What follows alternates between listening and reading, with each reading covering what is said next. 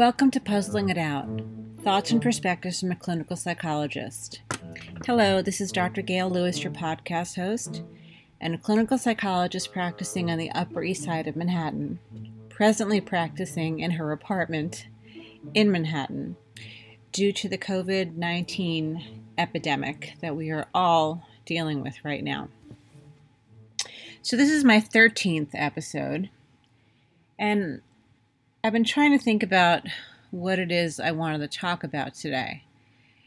And I landed on this one issue that I got to tell you, starting off this podcast today, it's not very well thought out, but let's see how it goes. And who knows, maybe my free associative capacity will lead us in a direction that will be useful for everybody. I wanted to talk about the awareness that I have come to, and people around me, patients, colleagues, friends, family members, um, have been bringing up uh, in this in the context of sitting with all of the uncertainty and all of the complicated feelings that many of us are consciously aware of. Most of us are somewhat consciously aware of, and a lot of us are somewhat aware of, but are reacting in ways that demonstrate, if not to them, but to others, that in fact all of those complicated feelings exist but they're not necessarily being closely paid attention to. It, it's this isn't a very unique theory, but it's certainly one that has been on my mind. That it's in times like these, times of crisis, times of having to really take stock of your life, which I think all of this time that we're spending not doing what we normally do, not occupying our time and our thinking in the regularity of our normal lives, one of the things that I know I've done is to reflect on my life and take stock of it and notice who's in my life and who's not in my life and think about why that is for the various people I'm thinking about, and um, and I think this comes back to the this is a novel. This is not a novel idea. I think it's times like these when we do realize who is in our life and who shows up. Um, and we notice who doesn't. And what does that mean? And I, I think it's especially I guess I guess especially on my mind these days because of the nature of what's happening in hospitals now when people come in with serious symptoms that are then deemed to be reflective of having um, the coronavirus. And on some level, being aware, I'm not one of those people who's been diagnosed as such, but I, I wonder like, if someone who's going into the hospital that sick is aware that once they go in the hospital, it's very likely that they're not going to be able to see the people they love again. Or if if they are able to successfully get through all of the process of the disease and all of the treatments that are available to them, including for some being on a ventilator, they wouldn't be able to see the people they love for quite some time.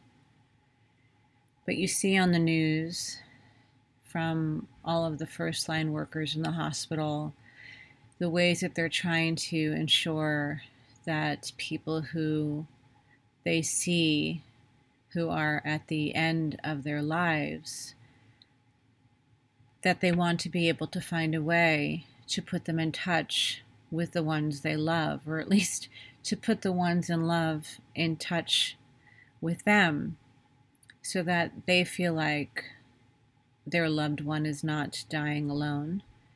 And the one who's dying doesn't feel like they're doing it alone. This is one of the parts of this whole pandemic that I find to be the most difficult to sit with myself.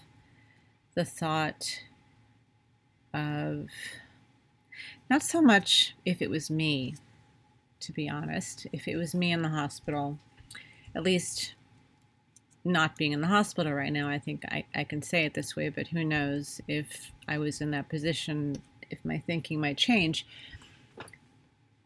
But not so much me being worried that I wouldn't be able to talk to anybody or see anybody that I love, but being very worried about how that might affect the people who love me and what it would be like for them to not be able to say goodbye to me and not be able to have any sense of knowing that they could be there to comfort me and comfort themselves at the same time while they're holding my hand or just sitting with me as all of these people who have loved ones going into the hospital would wish that they'd be able to do. And even though some nurses and doctors have been able to facilitate FaceTime interactions, I think as all of we all of us know by this point in time, you know, and certainly I do, uh, given that all of my work right now is done through a video platform. It's not quite the same thing as being side by side with someone or in a room with someone.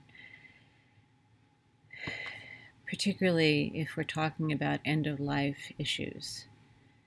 You'd want to be in the room with that person You'd want that person to know you're there. That person would want to know you're there. And it makes me think horrible thoughts, to be honest, about what if that happens to somebody I love? And what if it happens in the same kind of way it's happening to everybody else? That I won't be able to be there and be a comfort and have an opportunity to say goodbye. I think for me, that's the scariest part of all of this. When I think about the people in my life who I worry are at risk, who are at high risk, of being infected and potentially getting very sick to the point of being in that group of people that are at the highest risk of getting the worst case of the virus. That's what I worry about the most. Um, I think it's hard enough right now not being able to see my loved ones, not being able to be in the same room with them, to hug them, to kiss them, even just to sit on the couch with them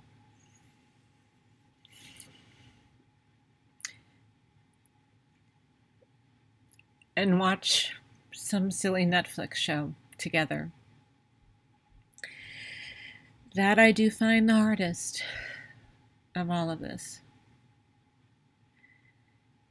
And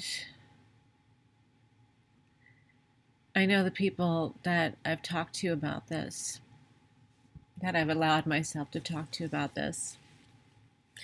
And I say that because I'm very aware that there are people in my life who would not be available to have such a conversation and be available to tolerate my sadness and my fear and my worry. And it's those people that I've become more acutely aware of not really being present in the way that I would hope they would be during this situation. While others have been incredibly present and very attuned to me and to checking in and to wanting to stay connected. There are those who, even though I have a lot of information, information that if this was a patient I was talking about and talking to, I would say to them, pay attention to the information that you have. Pay attention to what you know about this relationship. Have it help you understand and manage your expectations. I don't necessarily always follow the same guidelines as I talk to my patients about. It's not because I'm a hypocrite. It's not because I don't believe in what I'm saying, and I do. And it's not because I think what I'm saying is wrong, and I don't believe it's wrong. It's because my psychology doesn't always operate in sync with what I know to be true. It's because of how I know myself and because of the respective relationships about which I am referring to, but not going to identify specifically in this podcast. I still have expectations, wishes, hopes that things would be different. If for no other reason, because of the identifying nature of our relationship. And because of what I think logically, what the identifying nature of our relationship should mean to the people I'm thinking about, and therefore what it should mean in terms of the actions that I think should be taken that are not being taken. Therefore, my podcast about recognizing in an acutely upsetting way, at least for me, and I can't believe I'm the only person, what really is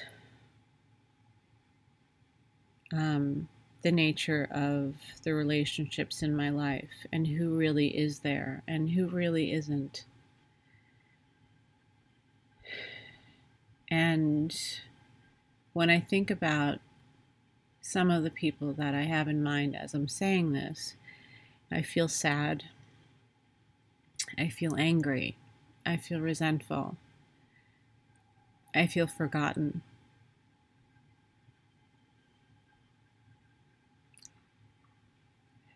And it's interesting. I'm I'm doing this podcast right now, and it just turned seven o'clock. And if those of you who are listening live in New York, you know that at seven o'clock, that's when lots of people open their windows or go outside and scream and woohoo and bang pots and express their gratitude to all of the healthcare workers who are changing shifts at this time, recognizing them, letting them know that we know what what they're doing matters so much. Letting them know how much we appreciate what they do every day, letting them know that we are aware of the danger that they are putting themselves in every single day and that they're making incredible sacrifices, probably in their personal lives, but to their very well being by doing their jobs every day and by trying to fight for the lives of all of the people who come into the hospital who are very sick and who want nothing more to be helped and to be made to feel better. And I guess the irony to me that I'm doing this podcast saying what I'm saying right now is that these are strangers. These are strangers banging pots out there. These are strangers to the healthcare workers. I'm sure there are some people out there the healthcare workers know, but for the most part, these are people who are anonymous to them, uh, but just want to let them know that they know that they matter and to make sure that the healthcare workers, as they're leaving the hospital setting, to make sure they know how much we appreciate everything that they're doing. And in a podcast that I did, I think two podcasts ago, I talked about the issue of not being able to touch each other and how um, how we're all responding to that. And I think it's going to become more of a problem and more uh, more difficult to tolerate the longer we are in this stay-at-home proclamation and having to socially distance probably for much longer than anyone could ever imagine that the need to touch to be near one another is is all about being human. It's all about our our need, our biological and our sociological need to be physically connected to other people, um, to feel like we can touch somebody's shoulder as a sign of caring. We could shake somebody's hand as a sign of recognizing them or congratulating them or introducing ourselves to them or saying goodbye to them. Hugging somebody to let them know that we care or we're happy to see them or we love them or we know they need comfort or to let them know we need comfort And all of these things are incredibly important to the human condition and are very noticeably absent right now for very good reasons. For the reasons of trying to protect as many people as possible, especially the people who are at most risk of falling ill or falling to their death as a result of not doing all the things that we're doing to not touch one another. But I think that even if we were able to touch, hug, kiss, connect, I would still feel the same way about those people who feel disappointing to me who I would have wanted to and unreasonably expected to step up. Because in person, these people will hug me and kiss me and show signs of caring, which is very nice. But it's these times, to me, that matter more. It's these times, to me, that are more evidentiary of what the relationship truly entails. I reached out to somebody soon after we were told we had to stay inside to somebody I hadn't been in touch with for years. This was somebody who was a best friend of mine from high school who lives far away. And for a variety of reasons that are not necessarily to discuss here, we stopped being in communication. And this was somebody who was one of my dearest friends. And I knew we were not in touch anymore because she was disappointed with me. I didn't agree with why she was disappointed with me, but nonetheless, she was disappointed with me. And I had to come to a point years ago of accepting that that was standing in the way of us continuing our friendship. At the same time, when I knew that we were all in danger and that she was very far away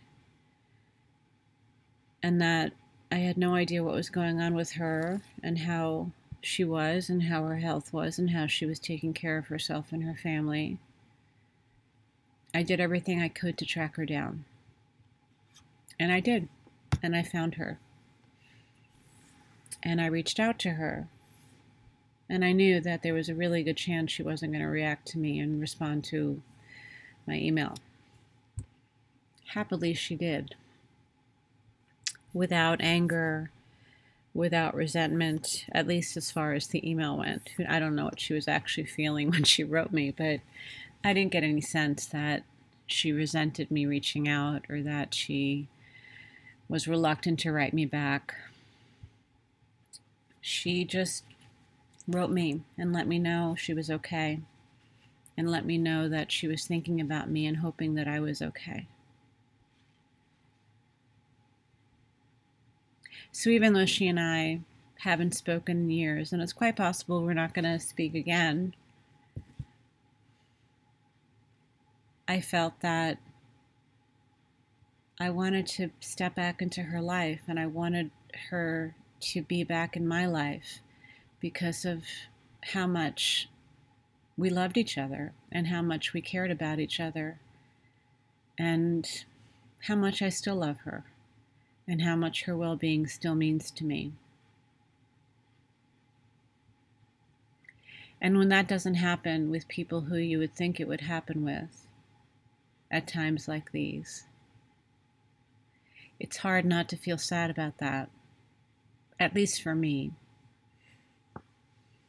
I'm trying to manage my feelings around that in the same way that I try to help my patients manage their feelings around being anxious or around being disappointed or around being angry or resentful or feeling, for example, that having to do FaceTime or Zoom sessions absolutely sucks. I agree with that. Um, but I also think that it's still a way of staying connected. And to me, staying connected is the most important thing. And not doing it in a half assed way is even more important. There are people that will not agree with that sentiment, but I don't care. There are certain people who I believe should not be doing things in a half assed way right now. Perhaps it's naive of me to think that a pandemic that is threatening everybody's life should possibly make somebody rethink the nature of a relationship and maybe even have thoughts of trying to step into it differently, step into it more wholeheartedly because the person on the other end matters to them. I don't think that's a crazy thought. But unfortunately, I think in this case it is a crazy thought.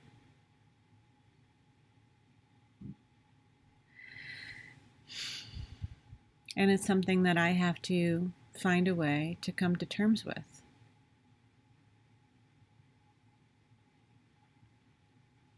I will try to use all the suggestions that I I give to my patients when they're struggling, when they're dealing with expectations not met,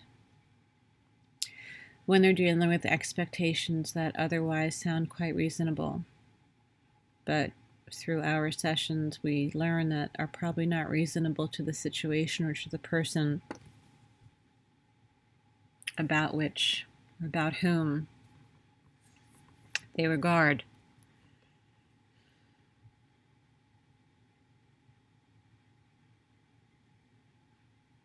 And at times when patients and I have discussions like this, I do believe that I, I acknowledge that if they're not getting what they want from a particular person that they think they should be getting something from, there are times we'll all agree with them that it absolutely sucks and it's unfair and I think it's shitty. But all of that doesn't mean that the person is either capable or willing or wanting to do the things that said patient or me feel that should happen.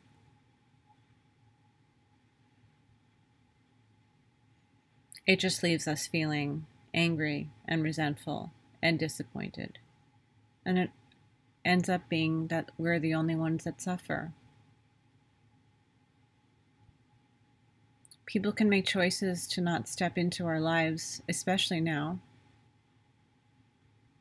And even when situations aren't as dire as they are now, they get to do that. We get to do that. We are people of free will. Everybody is a person of free will, getting to make choices of their own for their own particular reasons. And we can't control that as much as we might want to. And there are lots of times when I want to.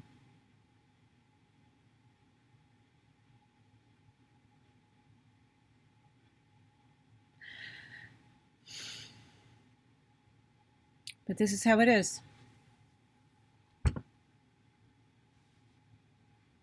So, before I end, what I'll say is that I'm grateful for the people who are in my life, who show up, who remind me of what I mean to them. Remind me of what they mean to me. Remind me that they are there and that they know I am here. Who want to know what's going on in a regular way. Who want to make sure that I'm okay. Who allow my regular questionings of, Are you okay? Are you taking care? I am grateful every day for those people. And I'm going to do my best to focus on that and to not focus on being sad about those who are not stepping in in the way I want them to.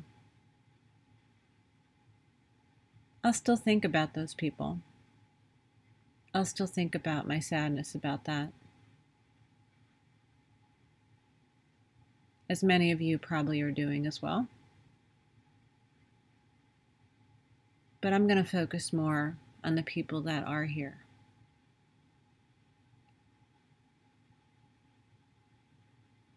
They're the people to give energy to. They're the people to be grateful for. They're the people whom I can't wait to give a great big hug and kiss to when all of this is over.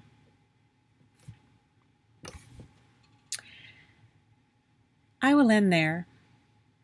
For all of my listeners, thank you again for your attention and your time. I thank you always. If you have any questions or thoughts about this podcast, please go to my website at drgaillewis.com. There's a place on my podcast page for comments.